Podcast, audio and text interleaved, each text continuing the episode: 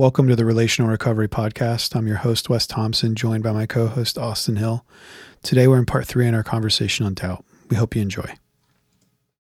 And I don't want to take this one verse and arrive at this huge idea, but this is just one example. But I think I think the reality is I think if you were to look at throughout the Bible, you would see that doubt exists and God's not shocked by it. God's not um, looking upon our doubts if you have them and saying, "Oh man, well, you know, I don't love you. I'm not gonna, I'm not gonna, I'm not gonna chat with you. I'm not gonna be in relationship with you because you have doubts." And I think that's, I hope that's an encouragement to some because when I look at that passage, when I was reminded of that passage as I was thinking about this topic, it really did provide me with some comfort um, to read that and to and to realize, man, even in his doubt, um, Jesus Jesus loved him and served him.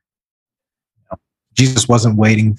Jesus wasn't Jesus wasn't loving him or serving him equal to his love. Yeah. Like this other guy, like I Jesus loves me despite my lack of love towards him. Yep. It's this very different way of I guess it's one of those backwardsness ways of who Jesus is, where you belong and you're you belong first and then your beliefs change along with it. It's not it's not a um it's not he doesn't wait for us to believe the right way before he cares. Yeah. Before he loves us. Yep. And that's the you have to you have to know first that you belong, regardless of your beliefs, and knowing that you belong to this this guy Jesus, then your beliefs start to adjust towards him when you realize that you are a deeply loved person. Mm-hmm. It's not, I have to believe right and then I'll be loved by God. I better make sure I believe the right way because then and only then will he love me. It's it's opposite. He loves us first, and that's what that's what molds and marks our belief system and how and how we how we live. Yeah, it's such a profound statement that you just said. Um, and I wish we could just pause. I wish it could sink in to our hearts and to anyone who's listening heart. But like, you are loved despite your doubt. I mean, that's that's profound. And I wish that all of us could experience that, not just not just in our thinking, but if we went throughout our day knowing that we're loved, it changes everything. I mean, we've talked about this before on the podcast, yeah. but that's what we see in this passage, right? Um, that we're loved despite our doubt. I want to look at one more passage because we see this as well.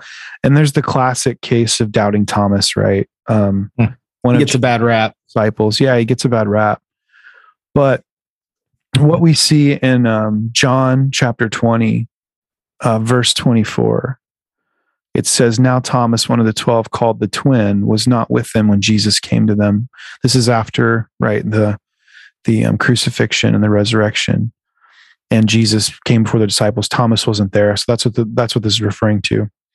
But verse 25 says so the other disciples told him we've seen the lord but he said to them unless i and this is thomas speaking unless i see his hands the mark of the nails and place my finger into the mark of the nails and place my hand into his side i will never believe. So pretty pretty strong language um, verse 26 says, Eight days later, his disciples were inside again, and Thomas was with them. Although the doors were locked, Jesus came in and stood among them. And so Jesus is now, I guess, walking through walls. Um, but Jesus came and stood among them and said, Peace be with you. And then he said to Thomas, Put your finger here and see my hands. Uh, and put out your hand and place it in my side do not disbelieve, but believe. And Thomas answered him, My Lord and my God. Jesus said to him, Have you believed because you've seen me? Blessed are those who have not seen and yet have believed. And so obviously, Jesus is encouraging belief, but he doesn't he doesn't approach Thomas in this angry, spiteful, condescending, passive aggressive tone. He actually honors his request. Thomas asks, you know, he I won't believe unless this happens. And Jesus does that. Right? He th- I mean, we're talking about if we believe the Bible's true, I mean, this is the Son of God. And the Son of God, and, th- and this human, right, who's just, ah, I don't, I'm not going to believe that's not true. You know, the Son of God humbles himself to take him by the hand and, you know, put your finger here, put your hand here. I'm going to, sh- I'm going to love you and serve you in, in, in, spite of your doubt. And so I think the invitation th- this isn't a rebuke as much much as it's an invitation by Jesus to believe. And I think for those of you listening, it's like you're gonna you're gonna have doubts sometimes. You're gonna have questions, and I think the invitation here is is to believe. And when and if you don't, you know, stay curious, stay open, and know that even even in those moments of disbelief and in questioning and in doubt, you're loved by God.